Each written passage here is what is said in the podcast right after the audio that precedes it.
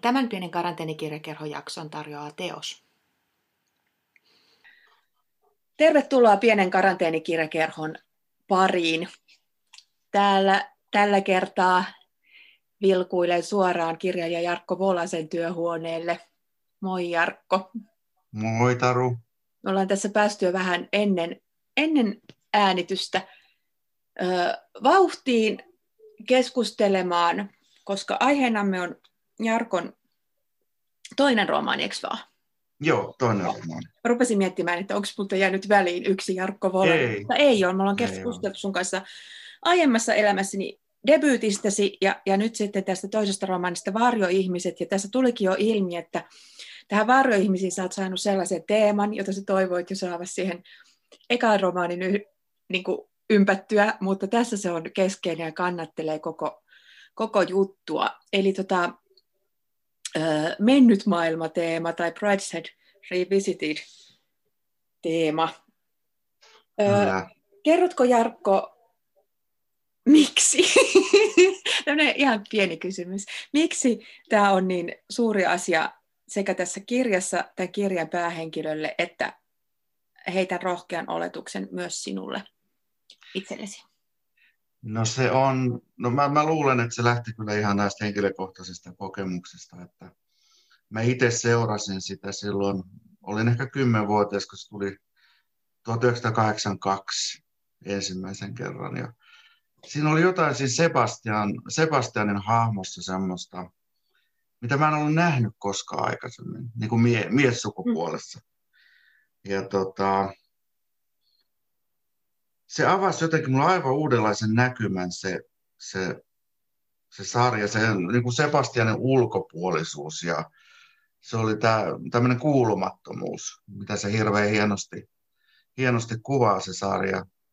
Ja tota, siihen aikaan tietysti tähän vaikutti tähän katsomis, katsomiskokemukseen se, että ää, televisiosarjat tuli suurin piirtein kerran viikossa. Et se oli ihan erilainen, erilainen se katsomiskulttuuri silloin, että että nyt kun mä oon katsonut jälkeenpäin esim. DVDltä sen, kun sä katot kauhean nopeasti tai siis nopeassa tai lyhyessä aikajaksossa, mm. niin se tarinahan on aika lyhyt se Sebastianin ja Charlesin ystävyyden kohdalta. Mutta silloin lapsena, kun sitä katsoi viikko, viikon aina jännitti ja odotti, niin se tuntui tosi pitkältä. Ja se tehti jotenkin ajattelekin, ajattele sen viikon aikana sitä Sebastianin hahmoa ja yleensä sitä englantilaista yläluokkasta maailmaa, jossa tota, jonka mä itse asiassa yhdistin, niin kuin kirjassakin yhdistin sitten Sebastianin äh, Johnny Rottenin, joka mm-hmm. sitten taas edusti ihan toisenlaista ääripäätä tästä englantilaisesta luokkayhteiskunnasta. Mutta mä näin niissä molemmissa semmoista samaa ulkopuolisuutta ja fiktiivisyyttä. Et samalla lailla kuin Sebastian on fiktiivinen hahmo, niin mä näin myös Johnny Rottenissa semmoisen, että se oli näitä voisi sanoa populaarikulttuurin tämmöistä, mitä ei kadulla näkynyt, se näkyy vain julisteissa seinillä ja, ja tämmöisessä. Että se oli oikeastaan yhtä saavuttamaton, mutta edusti jotenkin sitä samaa englantilaista kulttuuria. Toivottavasti mä nyt en hirveästi harhautunut tästä. No, et, hyvä. Mutta siis nämä kaksi on, kaksi on hirveän tiiviisti tässä kirjassa myös niin kuin tämä, tämä just Sebastianin ulkopuolisuus ja ne ulkopuolisuuden kokemukset ja se, miten Sebastian rikkoo semmoista perinteistä niin kuin miessukupuolen kuvaa. Se on vähän niin kuin jonkunlainen kuva uudesta ihmisestä siinä ajassa.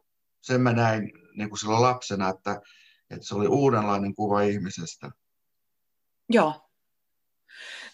Tässä tosiaan seurataan kahdessa aikatasossa, aikatasossa tota, tätä päähenkilön elämää tai hän kertoo sitä itse lapsuudestaan just sieltä 80-luvun alussa. Ja just siinä lapsuuden vaiheessa, kun se ihan, voisiko sanoa, niin kuin peruslapsuus on loppumassa, mutta nuoruus ei ihan niin. vielä ole alkamassa. Eli se just se, mä jotenkin nyt huomaan, että monessa, monessa kirjassa ja jotenkin asioissa, esimerkiksi Hannu Väisisellä oli aivan ihana kertoja ja tarkkailijahenkilö, just semmoinen 13-12-vuotias poika, et se on jotenkin niin. jännä semmoinen, öö, on jo jotain, mutta ja on vähän niin kuin jättänyt sen lapsuudesta etsiä niin kuin niitä malleja. miten Joo, olla. kyllä. Ja toisaalta on sillä hyvin niin kuin itsensä sisässä tietyllä Joo. lailla. Ja sieltä tulkitsee niin kuin esimerkiksi aikuisten, ja ei välttämättä niin kuin tajua. Niin kuin tässä on esimerkiksi aika paljon väärinkäsityksiä niin kuin tämän päähenkilön ja aikuisten oletuksissa ja väleissä. Joo, ne on kaksi ihan, ihan, niin ihan eri vastakkaista maailmaa. Ja ne niin kuin on jotenkin huolestuneita ihan eri asioista. tai Joo, ja-. Ja Juhallahan justi siis tämä toinen päähenkilö Juha, josta, joka tosiaan sitä mennyttä maailmaa katsoo siinä sarjassa lapsena ja sitten Mm. aikuisena kirjoittaa artikkelia siitä, kirjallisuusartikkelia, niin tota, se saa se, se kuulumattomuuden tunne, joka siellä on tullut siinä, siinä vaiheessa, kun on niin kuin, alkaa murrosikä tulemaan. Ja, ja, huomaa, ja Juha huomaa sen, että hän ei, ole, hän ei olekaan ihan samanlainen kuin muut. Mm. Plus hänen opettajansa alkaa myös antaa, siis luokanvalvoja antaa alkaa hänelle sellaista viestiä, että hän ei ole niin kuin muut. Joo. Hän joutuu siellä, niin, Niin, että jotenkin just se on mun mielestä, että kun se ei ole sille Juhalle jotenkin ollut ongelma, mutta se tehdään hänelle tiettäväksi, että, että sun pitäisi jotenkin jotenkin Joo. huolehtia sitä, että sä et Joo, ole kyllä. muut, että, että hän on ehkä tiedostanut, että hän ei ole niin kuin muut, mutta mitä sitten? ja, Kyllä, että se ei ole, joo, ja sen takia tämä sarjan merkitys korostuu, koska se on vaikea saada ystäviä reaalimaailmassa, Mm. niin fiktio yleensäkin toimii semmoisena, että Sebastian on hänen ystävänsä, Johnny Rottenista tulee, Sex Pistolsin laulajasta tulee hänen ystävä, Mm.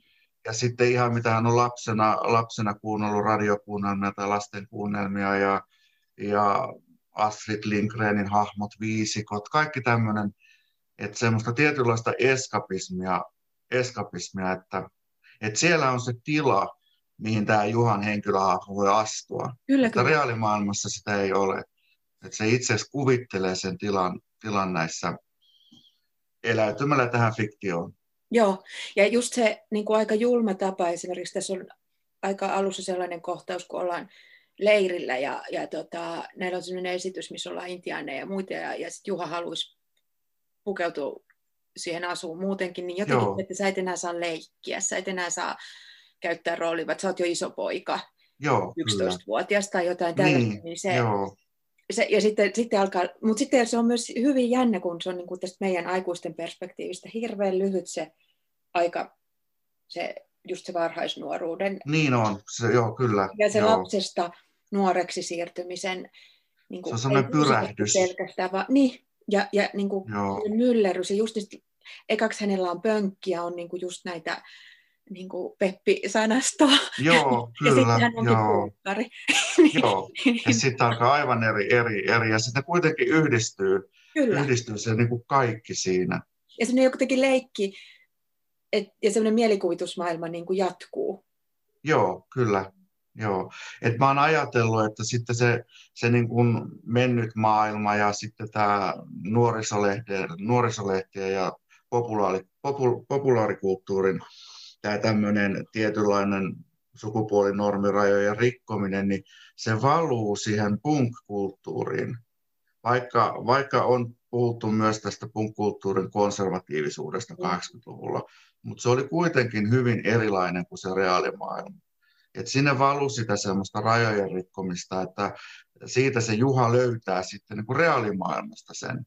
Että hänen ei tarvitse enää elää siinä fiktiossa Sebastianin ja Sebastianin, ajatellaan, että Sebastian on hänen ainoa ystävä, että, että se Paulin kautta, tämä toinen päähenkilö tässä, niin Paulin kauttahan se löytää sitten sen tilan reaalimaailmasta tosiaan, että se voi sieltä omilta, omilta kaduilta ja kujilta, vaikkakin kohtaa hyvin paljon sitten tota, vastoinkäymisiä sen takia, sitä, että häntä ei hyväksytä. Mm. Mm. hyväksytä. Mutta Juhan kotihan on hyvin semmoinen, voisi sanoa lämmin, lämmin ja äiti Maria varsinkin on niin kuin antaa, antaa Juhalle tilaa Kyllä tulla ymmärtänyt. sellaiseksi. Joo. Joo, että koti on semmoinen turvapaikka sitten kuitenkin, että, että tota, se pelastaa paljon, paljon sitä, ö, säästää siis jotenkin Juhaa siltä ulko, ulkomaailmasta tuleva, tulevasta, tulevalta vihalta. Mm. Että se ei ole niin tehokas, sit, kun se on kuitenkin joku paikka, mihin se voi, kyllä. voi mennä niin kuin hengähtämään. Kyllä, kyllä. Ja kulttuuri on myös jatkuma tälle, että on sellainen yhteisö, missä saa olla oma itsensä ja, ja tota, joo. Ja kokeilla just niin kuin rooleja ja vaatteita. Joo, ja rajoja kokeilla, joo kyllä. Myös niin kuin fyysisiä ilmentymiä. Tuota, joo. Mä mietin tässä just tätä Juhan hahmoa, että kun se on vähän sama kuin Charles, siis sanotaan kuulijoille, että, että ei ole varmaan pakko lukea Evelyn Waugh Brideshead Revisited, eli mennyttä maailmaa, mutta sanoisin, että se helpottaa lähestyessä. Joo, ja siis se, se Tot... kyllä monipuolistaa näitä henkilöhahmoja, kyllä, kyllä. Niin. mutta niin. tämä romaani avautuu kyllä ihan, vaikka sä et olisi ikinä. Ihan varmasti. Mä olen saanut lukijapalautetta ihmisiltä, jotka ei suurin piirtein ole tiennytkään tästä sarjasta mitään että he on silti löytänyt merkityksiä ja pystynyt samastumaan tähän, mutta se on plussaa, jos katsoo esimerkiksi sen televisiosarjan. Tämä on hauskaa, kun me puhutaan tästä silleen, sä oot just sen ikäinen, että sä oot ehtinyt nähdä sen sarjan silloin ensi esityksellä, ja mullakin oli siitä jo jonkunlainen aavistus, mä näin sitä niin kuin maailmaa telkkarissa, mutta mä oon itse katsonut sen vasta aikuisena, mutta itse kirjan mä oon lukenut lukemattomia kertoja. Joo. Ja tota, sehän on siinä jännä TV-teos, että se on kun yleensä jos sä teet niin kuin visuaaliseksi jonkun, niin pitää, pitää muuttaa aika paljon, mutta se on äärimmäisen uskollinen ja se jotenkin toimii on. sen kirjaimellisuuden ja uskollisuuden Joo. kautta. Että ne kohtaukset on ihan yksi yhteen. Ja, on, ja se dialogi on ihan kanssa yksi yhteen. Ja, Joo. Joo.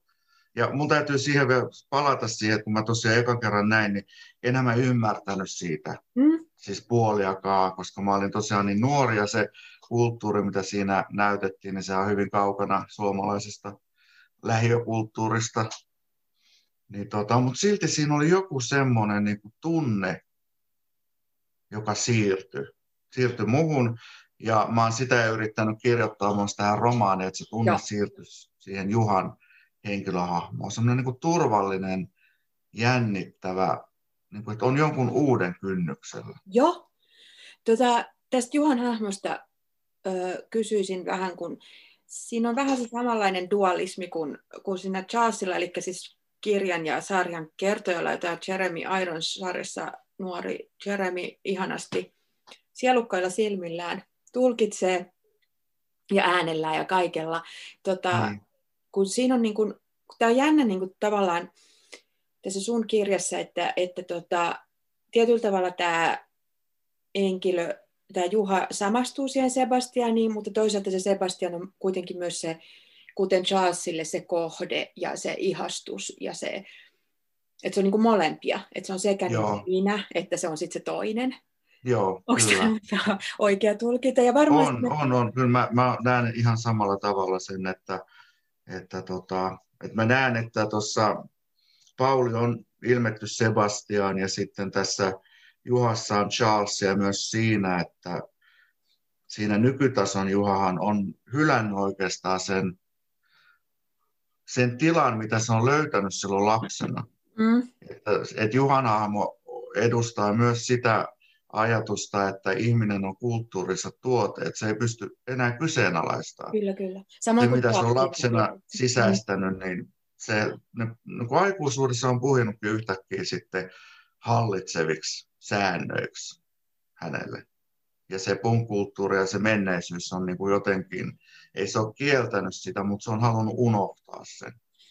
Tämä on mun mielestä sinänsä jännittävää, että, että tavallaan se, kun alkuperäinen teos tapahtuu siis eka maailmansodan jälkeen Oxfordissa, jossa öö, no meillä kaikilla on varmaan jonkunlainen käsitys siitä niin kuin sukupolvesta, joka selvisi sodasta niin kuin vielä nuorena, ja sitten niillä oli ikään kuin vähän sellainen niin kuin turboahdettu elämänilo ja nuoruus ja, ja kaikki tämä, mm. ja sitten niin kuin rajoja, no ainakin tässä yläluokan piirissä, niin ikään kuin pystyttiin murtaa ja, ja, ja, niin kuin, ja kuinka se ilmenee, niin kuin, kuten se aina ilmenee niin kuin päihteiden käyttönä ja iloitteluna ja pukeutumisena ja tällaisena. Kyllä, kun, joo. Kun tästä teemasta on kirjoitettu siis muitakin teoksia, varmaan lukijoille, kuulijoille on tuttu Donna Tartin Secret History, jossa tota, niin kuin tavallaan vähän niin kuin laajennettu, tai siis käytetty sitä hyvin samaa teemaa, just sitä opiskeluvuosia ja sitä aikuisuuden kynnyksellä olemista.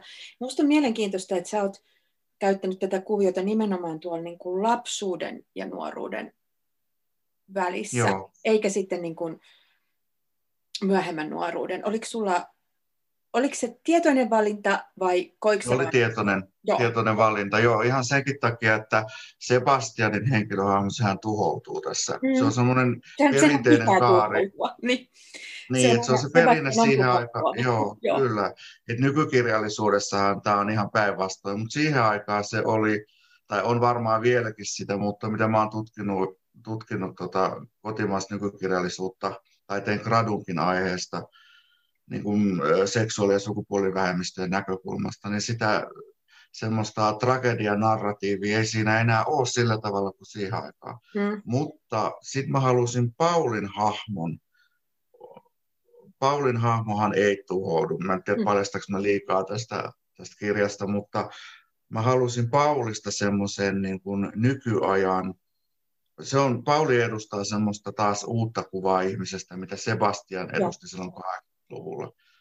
Mutta mä oon ajatellut sen niin, että, että tota, Paulin hahmo on ollut aina olemassa niin kuin Sebastianin hahmo, mutta ne käsitteet, mitä Pauliin voi liittää, niin ne, ne, ne, ne ankkuroi hänet tähän nykyaikaan, niin kuin vaikka muun sukupuolisuus tai, tai tämmöiset, tämmöiset käsitteet, mitä ei silloin 80-luvulla, eihän silloin oikeastaan ollut kuin mies, nainen, mm. hetero, heteroseksuaalisuus.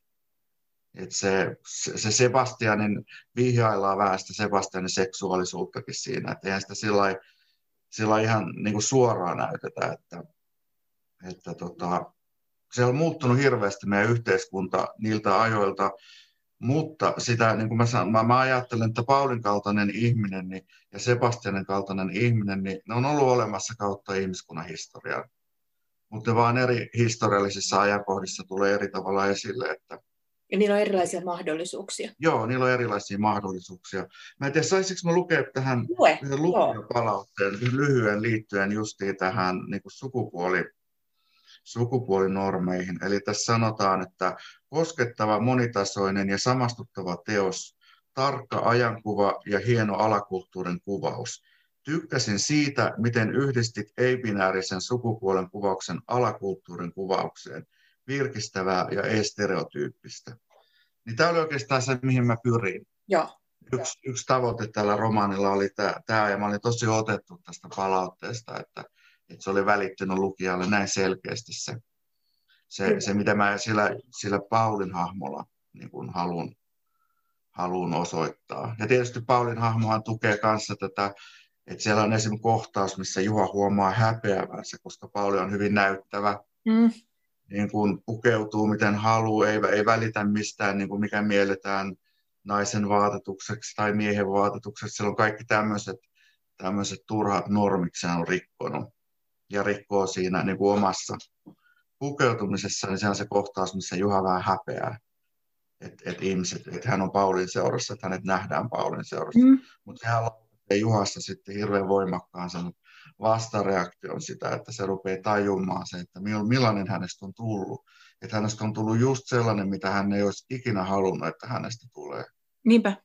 Ja tota, se jotenkin just, niin kuin, kuten sä sanoit, että nämä hahmot, niin kuin, esimerkiksi Sebastian siinä 20-luvulla ja siinä, siinä niin kuin kaikessa, niin koska tota, vaikka hän on niin kuin sellainen hahmo, johon niin kuin kaikki tavallaan rakastuu ja kukaan ei voi olla Joo, ikään kuin rakastumatta kyllä. ja ihastumatta ja, ja niin kuin näin. Mutta sitten sehän on myös hirveän raskasta olla aina se kaikkien niin kuin halujen ja, ja, ja niin kuin rakkauden kohde. Ja hän sitten niin kuin, ei ole tavallaan vielä sellaisia keinoja, joilla, joita meillä niin kuin post psykoterapeuttisen sukupolven niin, ja sen tietouden jälkeen, mitä meillä on niin kuin kertynyt tässä sadan vuoden Joo. aikana suunnilleen, niin, niin tota, ja meillä on niin kuin nä, näitä jotenkin tarinoita, niin Pauli ikään kuin jo onnekseen pääsee hyötymään niin kuin vähän siitä, että yhteiskunta muuttuu. Ja, ja hän on itse sitä muuttamassa, koska hän on niin kyllä, joo, ja toimii vaihtoehtoliikkeissä. Ja...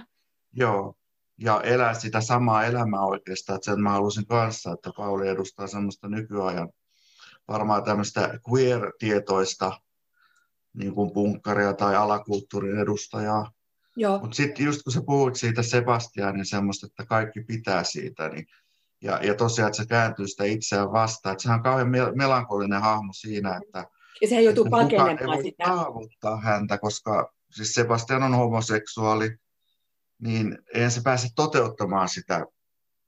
Sebastian ei pääse toteuttamaan oikeastaan sitä itseään. Ja, Niin, ja, ja sitten sitten on se Mm.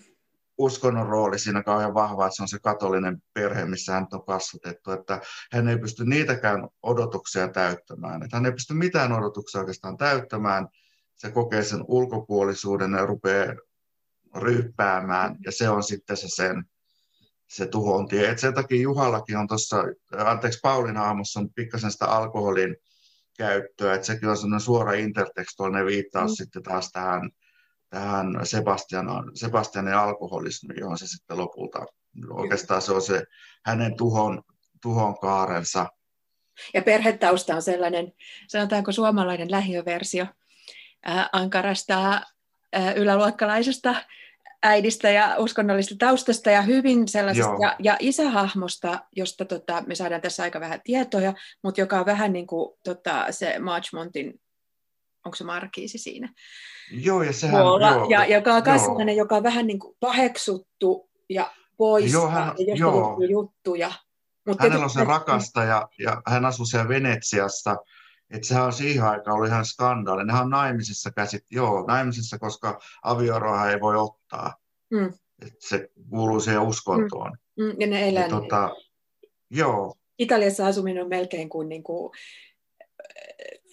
niin kuin täyteen, täyteen tällaisen riettauteen astumista ja hyvin ankara äiti ja hyvin kontrolloiva äiti, mikä tässäkin on. Mutta se, mistä mä just ilahduin tätä lukiessa, on se, että että tota, tämä ei ole siis silleen toisinto, että niin kuin se olisi vääjäämätön jotenkin just se, mitä me tiedetään siitä, siitä tota menneestä maailmasta, vaan että koska jotenkin tässä tulee sellainen tiedätkö, vähän niin kuin yhteiskuntapositiivinenkin ajatus, että, että me ollaan kehitytty niin kuin ehkä yhteiskuntina ja tällaisen, että on sellaisia niin kuin vaikka tukiverkkoja tai jotain, että, joo, kyllä. että, että Mitä se, Sebastianin se aikaan ei ollut. yksin. Niin, Joo, että, ja se syyllisyys, jota varmaan niin kuin hänkin tuntee, niin se ei niin kuin ole niin halvaannuttava kuin Sebastianilla, ja sen ei ole pakko paeta Niin. maailmasta.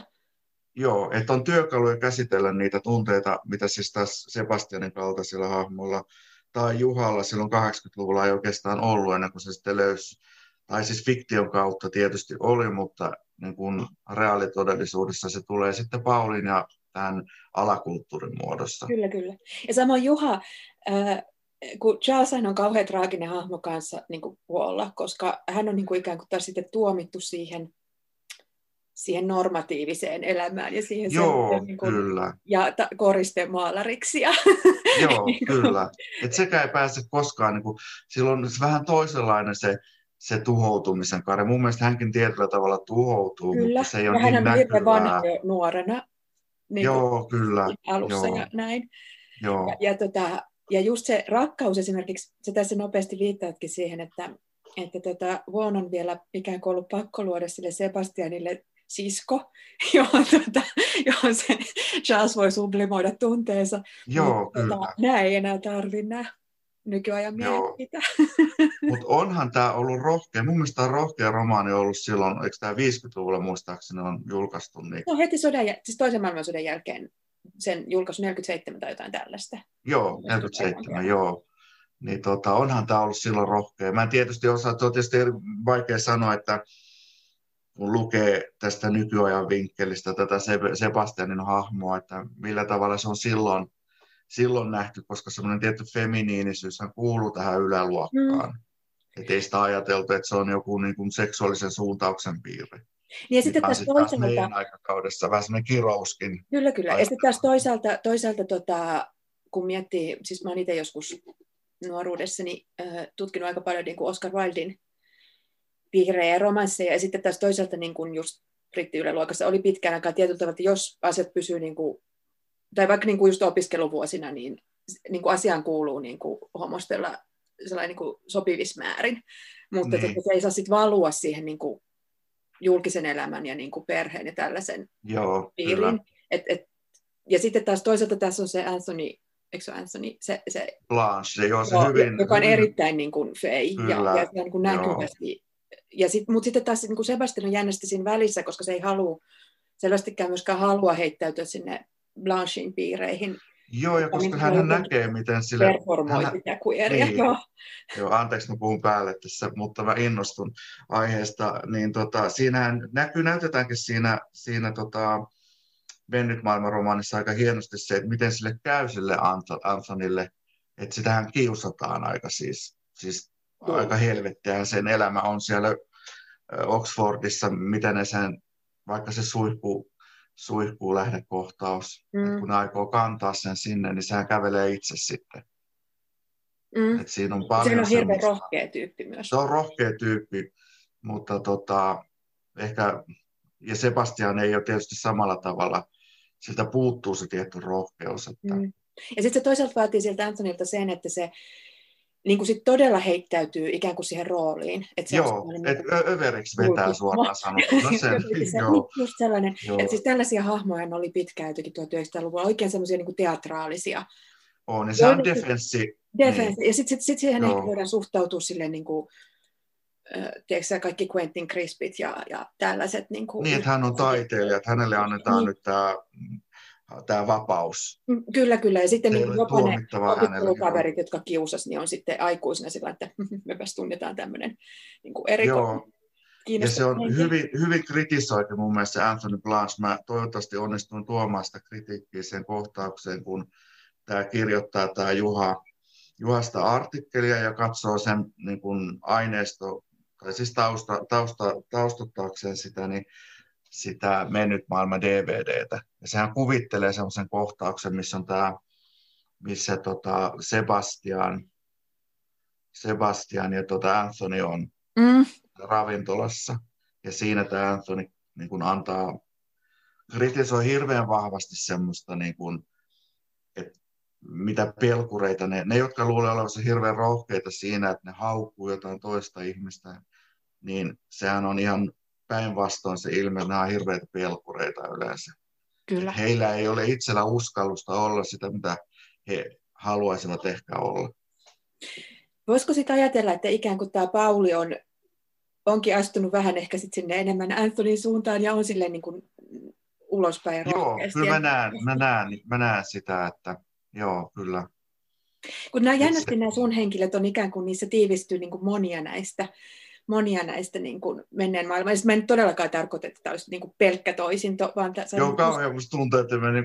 Joo, siis tämä on niin paljon muutakin tämä romaani, että tämä on vain yksi osa tämä mennyt maailma. Mut, ja sitten mun täytyy sanoa, että siinä on tietysti niin kuin, äh, mun omasta elämästä hyvin paljon näissä hahmoissa ja, ja. mun ystäväpiiristä. Ja mä oon itse nuorena äh, liikuin hyvin aktiivisesti punkpiireissä, että, että se on sieltä, sieltä tota, on paljon tullut tarinaa tähän kanssa. Tämä onkin toinen kysymys, mitä mä halusin sulta kysyä, on just tämä ikään kuin autofiktiolla ja oma elämäkerrallisella leikittely, koska täällä on esimerkiksi hauska kohtaus, kun Ju, uh, Juha pienenä uima, uimahallissa opettaja huutaa volasta, niin kuin tarkoittaa... Hienoa, että sä löysit se, sieltä sen, väärä, joo. Väärä nimi, eli sä oot tietyllä tavalla niin kuin isket silmää täällä. Hei, tässä vaiheessa nyt olisi korkea aika varmaan meidän kuulla, kuulla sun tekstiä, eli tota, olet luvannut lukea, lukea tota pätkät sekä sekä tästä niin kuin nuoren Juhan että sitten aikuisjuhan kohdista, niin tota, aloitatko vaikka siitä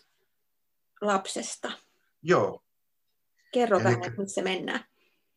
Joo, eli tämä on suhteellisen alussa. Nämä on tosiaan nämä lapsuusluvut, niin sanotut lapsuusluvut, alkaa vuodesta 82 ja päättyy vuoteen 89. Mm-hmm. Tämä luku, minkä mä nyt luen, on vuodelta 83 ja mä oon otsikoinut nämä lapsuusluvut ja tämän luvun nimi on Ruukullinen kultaa. Jos mä luen tämän nyt. Eli kesämökin vintin pimeässä esineet katoavat. Kun sytytän valot, pimeä vetäytyy ulempaan nurkkaan.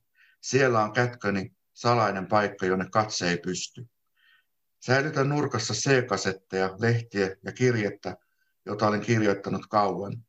Ajattelen, että kirjeen kirjoittaminen on leikin luonnollinen jatke. Se erottaa minut kesänviettopaikkaamme ympäröivien metsien eläinlapsista, jotka leikkivät, mutta eivät näe kirjoittamisessa mieltä. Olen liittänyt kirjeeseen lehtileikkeen, jossa kerrotaan puheen takaisesta maailmasta, jossa eläinten tiedetään elävän. Lisäksi lehti väittää, että hyvin pienenä lapsena minulla ja maailmalla on ollut yhteinen mieli. Usein, kun katson äitiäni, on vaikea käsittää, että olen osa häntä. En vielä tunne kirjani vastaanottajaa, sillä hän voisi olla melkein kuka tahansa. Olen kirjoittanut Sebastianista ja Charlesista, kesämökistämme, jota äiti kutsuu huvilaksi, koulustani, opettajistani, miltei kaikesta. Tänään olen jatkanut kirjettä pohtimalla linnun ja ihmisen välistä eroa. Joskus toivon, että isäni olisi uroslintu, värikäs ja näyttävä. Makaan päivänvalossa keskellä vinttiä ja pureskelen lyijykinen päätä. En ole hetkeen keksinyt oikein mitään uutta ja tähdellistä, paitsi että mikään ei ole yhtä kaunista kuin Pavne-intiaani sotamaalauksessaan, vaikka kaikkeahan se pitäisi jo tietää. Laitan kynän ja paperin syrjään ja lainaan isältä kiikarit. Menen ulos ja kiipeän pihakivelle seisomaan. Kohdistan kiikarin putket puidenoksille ja linnunpönttöihin. Linnunpoikaset näyttävät avuttomilta, aukuvat nokkaansa ja huutavat ruokaa. Äiti on kertonut, että olen ollut samanlainen. Olen tavallaan vieläkin. Pian poikaset oppivat lentämään. Se tapahtuu niiltä luonnostaan. Ehkä linnunpoikasella on sisään rakentunut leijailemisen kaipuu, niin kuin minulla oli kaipuu nousta jaloilleni. Jatkan kirjeen kirjoittamista mielessäni. Pari viikkoisena olen ollut lähempänä lintua kuin ihmistä. Levitän käteni ja mietin, miltä sulkapeite tuntuisi. Olisiko minulla ajatuksia vai olisivatko äänet yksinkertaisia viestejä, varoituksia, kosintoja? Jos minussa olisi sekä lintua että ihmistä, haluaisin mustan hiuspeitteen, siihen violettia ja sinistä. Ja jos käsivarsiini kasvaisi sulkia, ne olisivat väriltään tummanpunaisia tai pikimustia. Niiden väri voisi vaihdella mielialani mukaan. Kerran äiti sanoi, että puhe, kieli, erottaa minut muista elollisista. Siinä tapauksessa vaikeneminen tekisi minusta enemmän eläimen tai vastasyntyneen ihmisen kaltaisen.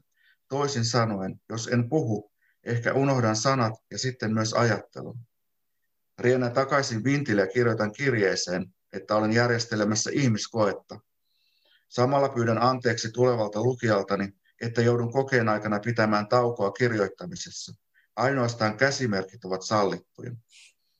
Mistähän se nyt on suuttunut, kuulen äidin kysyvän isältä, kun olen ollut hiljaa koko illan.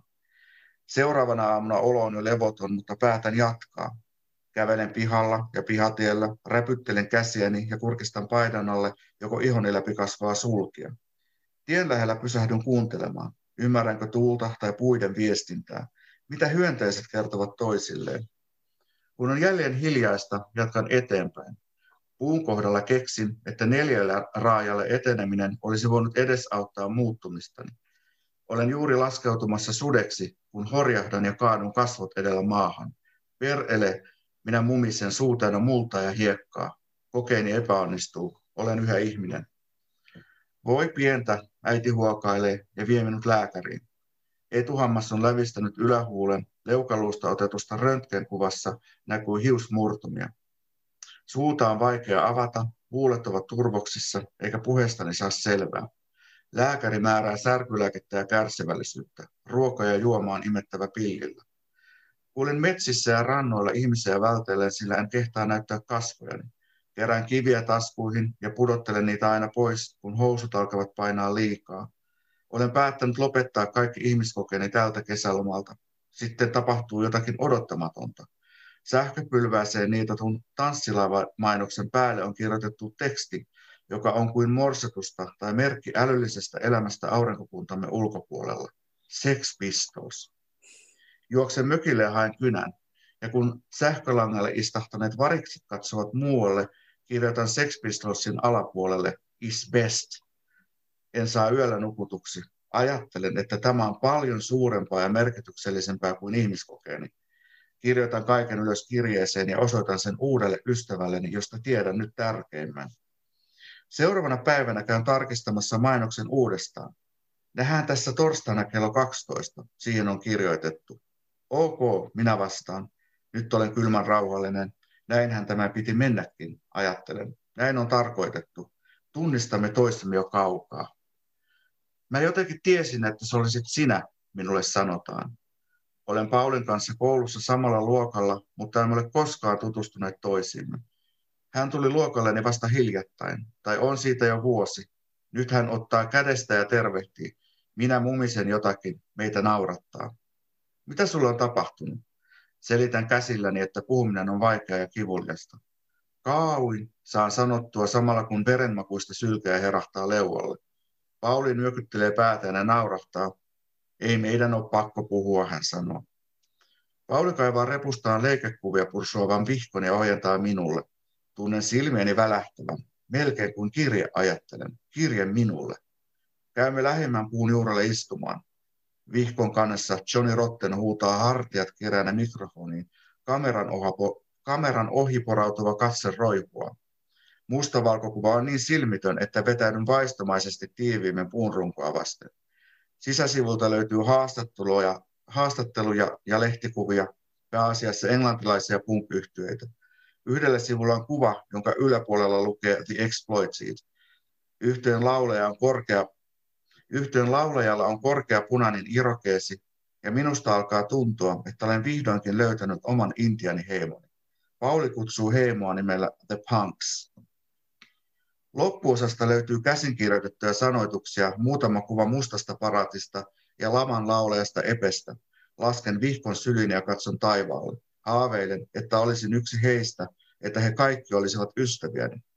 He ovat ihmiseksi muuttuneita värikkäitä lintuja, uroksia ja naaraita ja sellaisia, joista ei osaa tai edes tarvitse sanoa. Lähetään joskus yhdessä lepakkoon. Mihin? kysyn kulmeani nostamalla. Pauli selittää. Kuuntelen hänen innostunutta puhettaan vallatusta talosta ja siellä järjestettävistä konserteista ja mietin samalla, että haluanko sittenkin olla lepakko. Olisin koko mustissa ja pelottava, lentäisin, mutta en kuitenkaan olisi lintu. Ja taas minä ajattelen Sebastiania makaamassa puun alla katse pilvissä. Näen jo silmissäni, kuinka me yhdessä hautaamme ruukullisen kultaa juuri tähän paikkaan. Kiitos. Tota, kerro Jarkko vähän tästä tekstin rajaamisesta. Ö, tässä ollaan siis hyvin tiiviisti sekä täällä just vuosien 82 ja, ja tota, 89 välissä, ja sitten ollaan vuodessa 2018, ja niin kuin välillä kulunut aika kuitataan aika, aika niin kuin lyhyesti ja, ja mainitaan no. että ja sitten menin yliopistoon tyylisesti tota, ja hankin ammatin ja olen opettaja ja näin. Mutta tota, oliko sulle selvää, että sä haluat tehdä tämän tällainen? Joo, koska mä halusin tota, kuvata sillä, että sehän tosiaan käy sitä, niitä läpi, välivuosia läpi sillä, että se löytää sen vanhan C-kasetin, kuuntelee niitä kappaleita, mitä hän on nuorena mm. siihen radiosta äänittänyt. Ja niiden kappaleiden, kappaleiden, kappaleiden kuuntelun kautta avautuu sitten näitä muistoja. Ja se kuvastaa oikeastaan sitä, että miten tietyllä tavalla merkityksettömiä ne vuodet hänelle ollut. Että se pääsisältö on ollut just tätä, että hankita se ammatti, ja se niin kun opiskelee siinä, se on muuttanut sinne Englantiin, ja huomannut, että ei se unelma oikein toimikaan. Ja siinä käydään vähän lapsuusmuistoja vielä kanssa läpi, mutta tosiaan ajatus on se, että se kuvastaa jo sitä, että miten hän on uudestaan kadottanut sen minuutensa. Mm.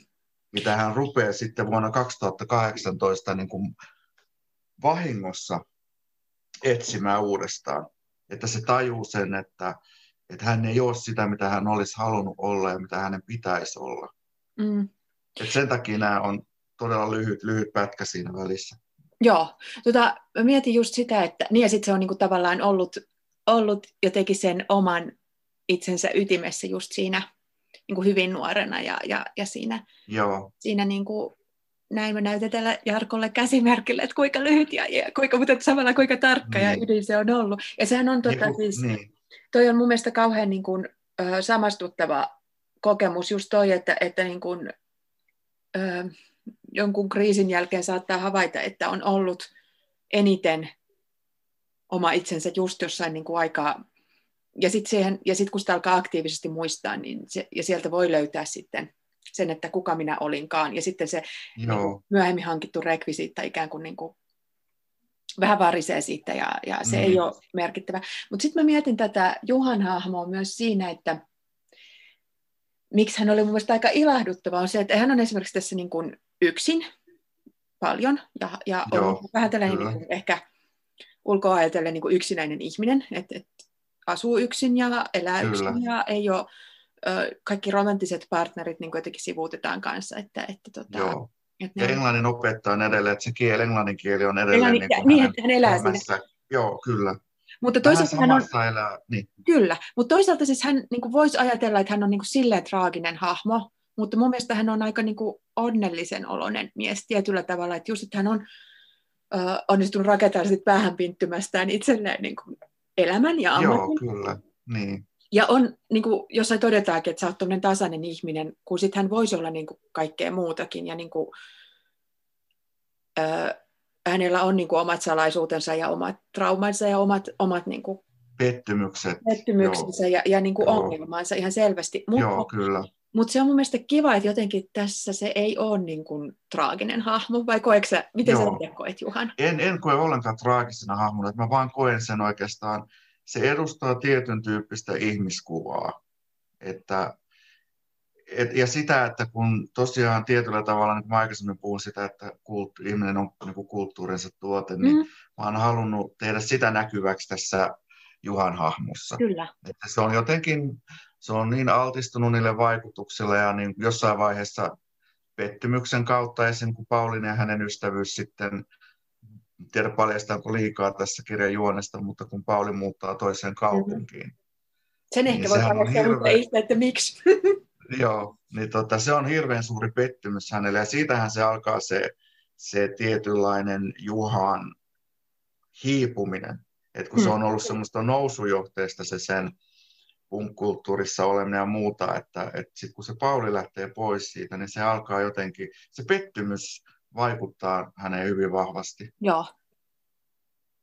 Ja, ja sitä, jos mä saan vielä sanoa, että tästä, että kun se on niin lyhyesti käsitelty, niin mä haluan myös kuvata sitä näiden lapsuuslukujen, että se on niin kuin se vajaa kymmenen vuotta, mutta siis se merkitys on ihan siis elämänmittainen. Mm ne asiat, mitä silloin lapsena tapahtui, niin silloin tuntui, että tapahtui ihan valtavasti jossain vuodessa. Kyllä. nyt se, mitä tapahtui silloin vuodessa, on nyt suhteen kymmenen vuotta tässä niin. iässä, että alkaa tuntua siltä. Ja, niin. ja sitten niin jos saa vielä sanoa, että kun tämä 2018, sehän sitten rajoittuu tähän yhteen syksyyn, niin siinä periaatteessa pikkasen päästään siihen semmoisen lapsen lapsen tota, kokemusmaailmaan, että lyhyessä ajassa tapahtuukin paljon asioita. Mm-hmm. Mm-hmm. Ja just semmoisia niin kuin minuuden kanssa ja identiteetin rakentamisen kanssa. Kyllä. Ja kun hän nimenomaan, kun hän on siis tässä vuorotteluvapaalla ja tota, palaa, palaa sinne niiden kesämökille sitä Joo. elämään ja remppaamaan, niin, niin siinä on niin kuin mahdollisuus hidastaa ja päästä siihen just niin kuin elämään silleen myös tietyllä tavalla niin kuin intensiivisesti ja, ja, ja tarkkailemaan itsensä ja ympäristössä taas jollain tavalla niin kuin ikään kuin lapsen kaltaisesti, enkä se tarkoita lapsellisesti, vaan niin kuin just silleen... Joo, lapsen kaltaisesti. Joo, ja jotkuthan voi kokea pelottavana tuona, että ne edes haluaisi mennä tämmöiseen mm. tilanteeseen. Mm. Koska se on ihan, halli... niin. on, ja et... se on ihan hallitsematonta, mitä sä muistat. Mm. Kun rupeat muistelemaan, siinä on aina muistettava se riski. Kyllä. mikä sä otat. Että sieltä voi tulla esiin aivan mitä tahansa niin kuin Juhalle käy.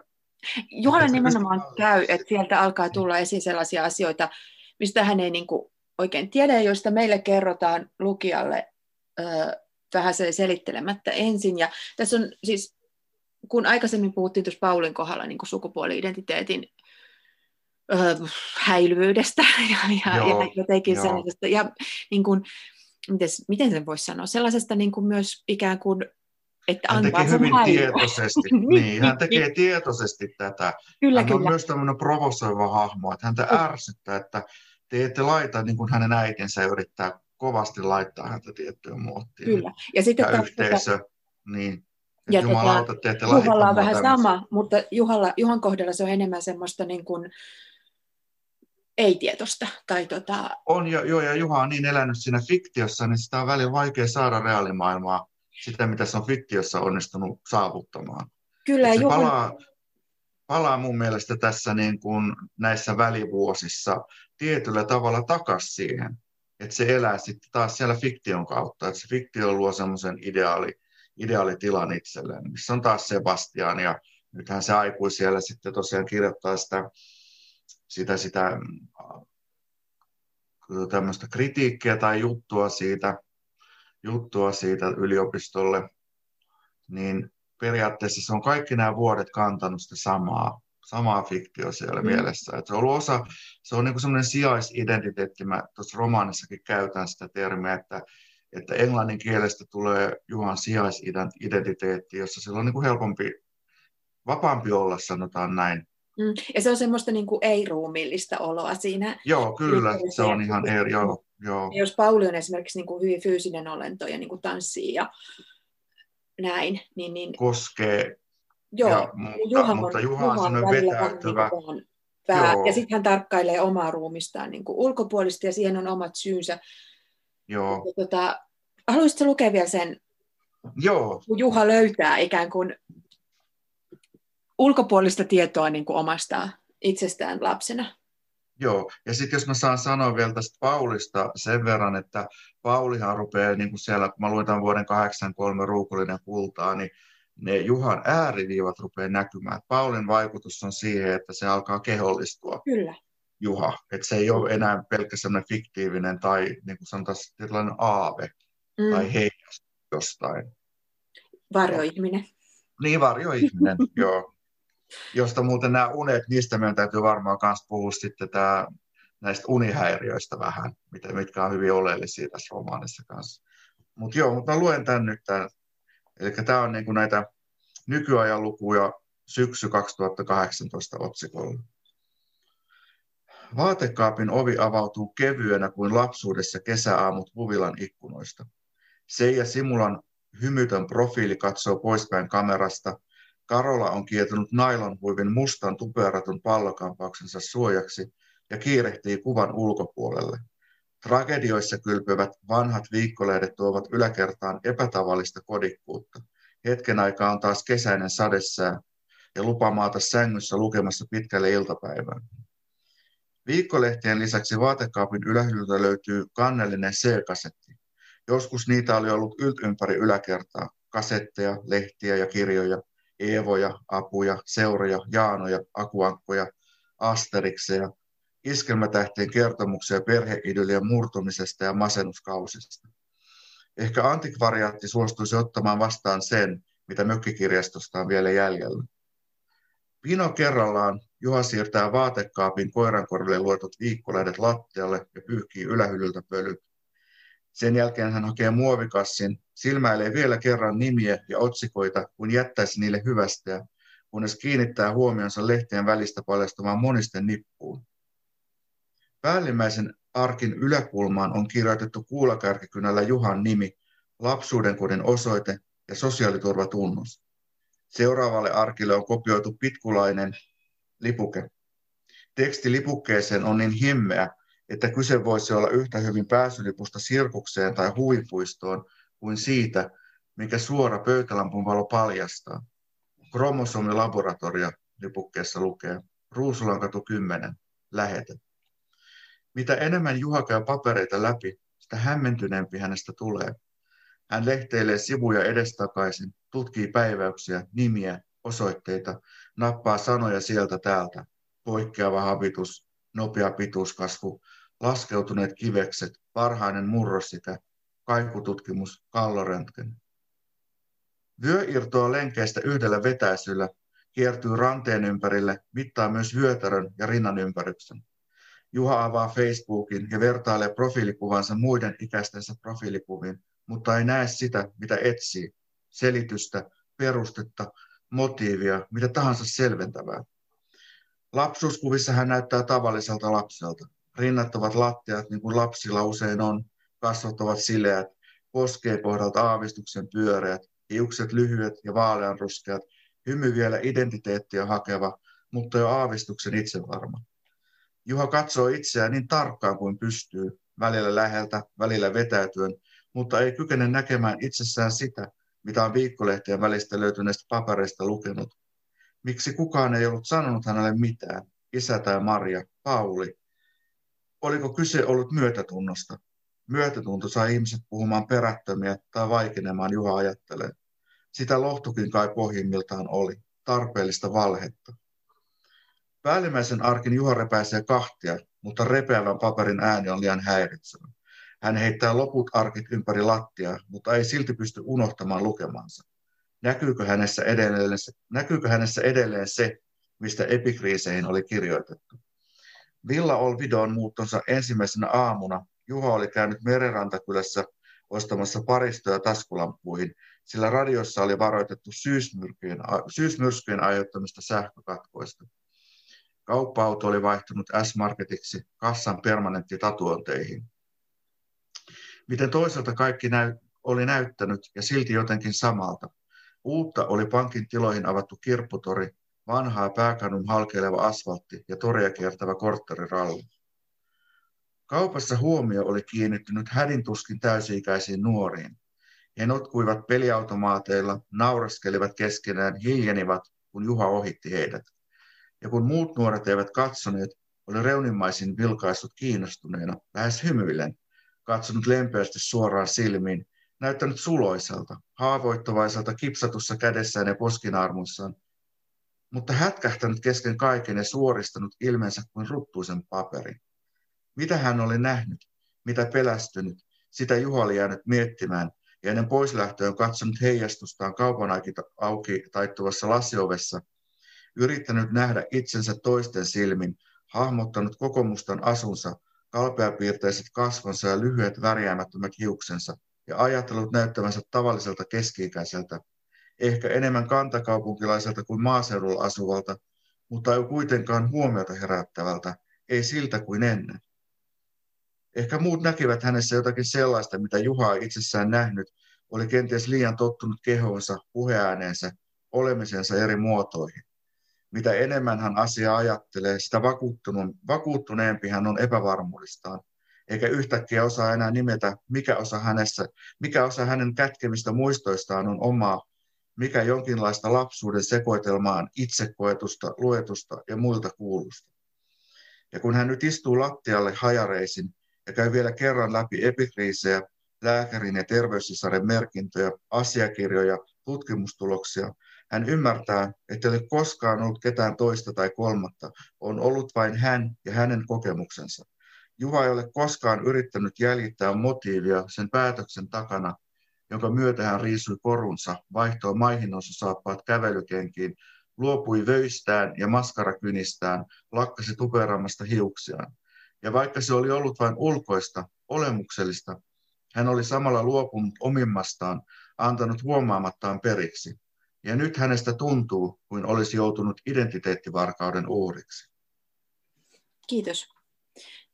Tässä jotenkin mm, hyvin pääsee tämän yhden keskeisen asian, jotenkin tämän Juhan fyysisen ja henkisen minän että ne on aika jotenkin levällään, ne on hirveän jotenkin nyt irti toisista, ja niin se on just se joku se hetki, kun, kun hän on tavoittanut itsensä niin kuin kokonaisena. Ja, Joo, kyllä. Ja, tota, ja jotenkin se, tämä on ö, mielenkiintoista tämä, että kuinka sä tutkit just tätä sukupuolen moninaisuutta niin kuin, ö, näissä molemmissa keskeisissä henkilöissä ja ikään kuin, niin kuin vähän eri kanteilta. Joo. Ja sitten se jää vähän ehkä selittämättömäksi, kuten ehkä tällaiset asiat jää. Niin, kyllä. Tota, Juhan, Juhan univaikeudet, äsken sanoin, että hän ei ole traaginen hahmo, mutta hänellä niin. on paljon kaikenlaista tragiikkaa ja vaikeuksia. Niin tuleeko, nämä varjoihmiset on varmaankin juuri niitä, jotka vähän niin kuin unettomina öinä on joo, ja sitten mä ajattelen, kun sit, joo, varjoihmistä yleensä, niin kuin, että missä varmaan jokaisessa on vähän semmoista varjoihmistä, mm-hmm. jotain selittämätöntä ja semmoista... Varjoissa liikkuvaa. Joo, ja mitä me ei ehkä haluta, haluta näkyville itsessämme. Että mm. Juhastahan se kaivetaan väkisin, että kouluterveydenhuolto kaivaa hänestä tai niin kuin tekee hänestä tämmöisen, joo. tämmöisen, tämmöisen, joo, että se, niin kuin se saa semmoisen käsityksen, Juha, että se ihmisyys pohjautuu näihin mittoihin ja kasvukäyriin. Kyllä. Ja silloin se niin kuin ihmisen itseymmärrys jää aika likiarvoiseksi, jos se on pelkästään tämmöistä ulkosta. Mutta Kyllä. sieltä, ja sitten itse asiassa kaikkihan tässä niin kuin pitkälti sitten palautuu tähän yhteen kokemukseen, että tämä Juha kärsii tästä yöllisistä kauhukohtauksista, ja niidenhän syntyyn yksi, yksi teoria on, että tämmöiset lapsuustraumat mm. laukaisee. Että Juhan kohdallahan tämä on, niin kuin, tota, tämä vaarin kuolema on yksi semmoinen, joka laukaisee, tai yleensä kuolevaisuus, mutta sitten tämä kokemus tämän terveydenhuollon kautta ja nämä lasten klinikalla vietetyt tutkimuspäivät jättää siihen semmoisen pysyvän trauman, jota se ei olisi ymmärtänyt käsitellä oikeastaan kuin vasta siinä vaiheessa, kun se löytää ne epikriisit sieltä vaatekaapista. Et siellä on ollut semmoinen, niin kuin mulla on tuossa alussa on tämä Sylvia Läthin runo tästä tota, mustasta, joka on möykystä, joka on sisällä. Mm-hmm. Niin tota, tämä on vähän oikeastaan sitä samaa, tämä kuvaa, tämä, mä oon tämän runo tähän valinnut, niin kuvaa sitä möykkyä, mikä tässä Juhassa on ollut kaikki nämä vuodet, se joku selittämätön. Mm. Selittämätön, mistä hän on muistaa jotain, mutta koska tässä selviää, että sitä totuutta näille ei ole kerrottu. Että se totuus selviää Juhallekin vasta näistä epikriiseistä. Mm. Että kuka on, kuka on ollut tämän kaiken takana. Että hän, on se, hän on syyttänyt siitä vähän vääriä henkilöitä vielä kaiken lisäksi. Kyllä. Tota, ja, ja jotenkin tämä on mun mielestä hirveän osuva kuvaus siitä, että vaikka niin kuin Juhalla on, on just kuten tuossa aikaisemmin puhuttiin, niin tietyllä tavalla hyvin onnellinen lapsuus ja hyvin ymmärtäväiset vanhemmat. Ja, ja sellainen niin kuin, jotka osaa olla riittävän myös taustalla.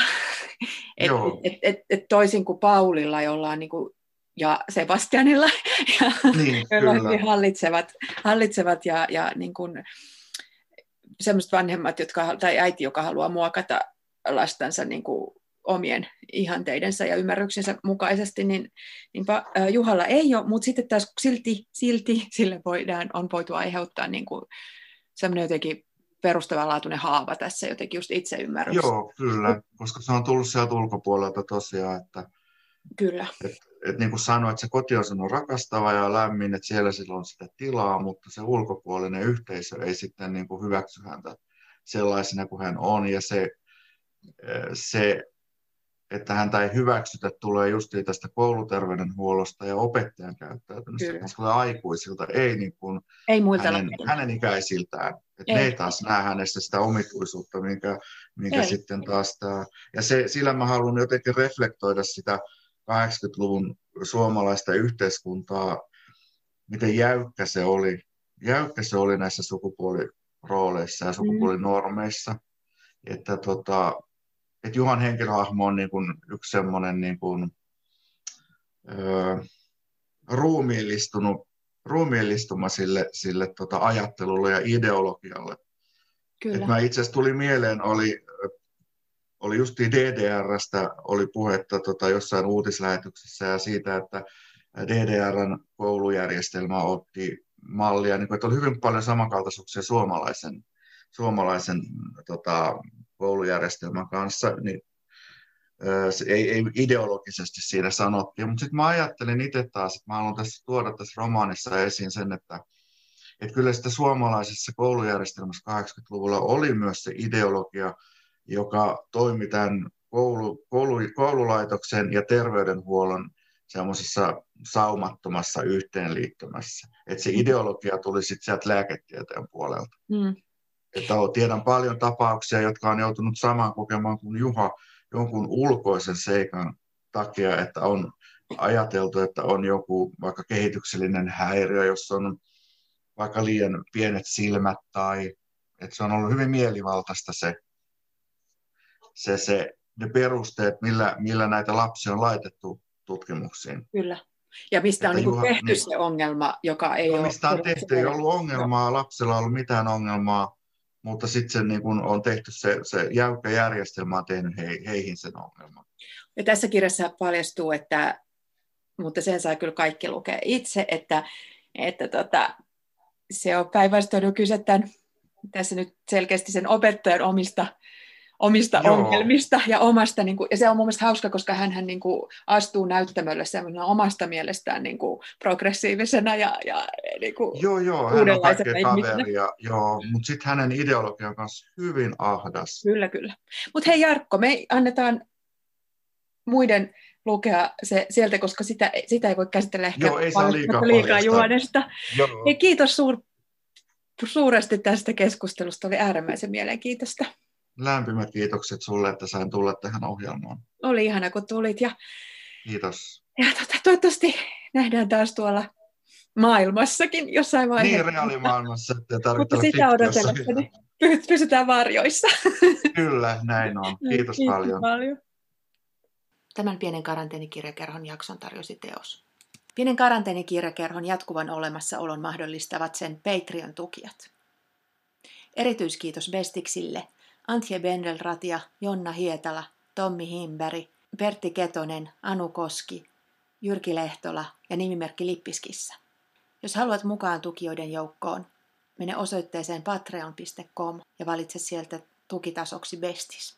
Kiitos kaikille tukijoille ja kuulijoille.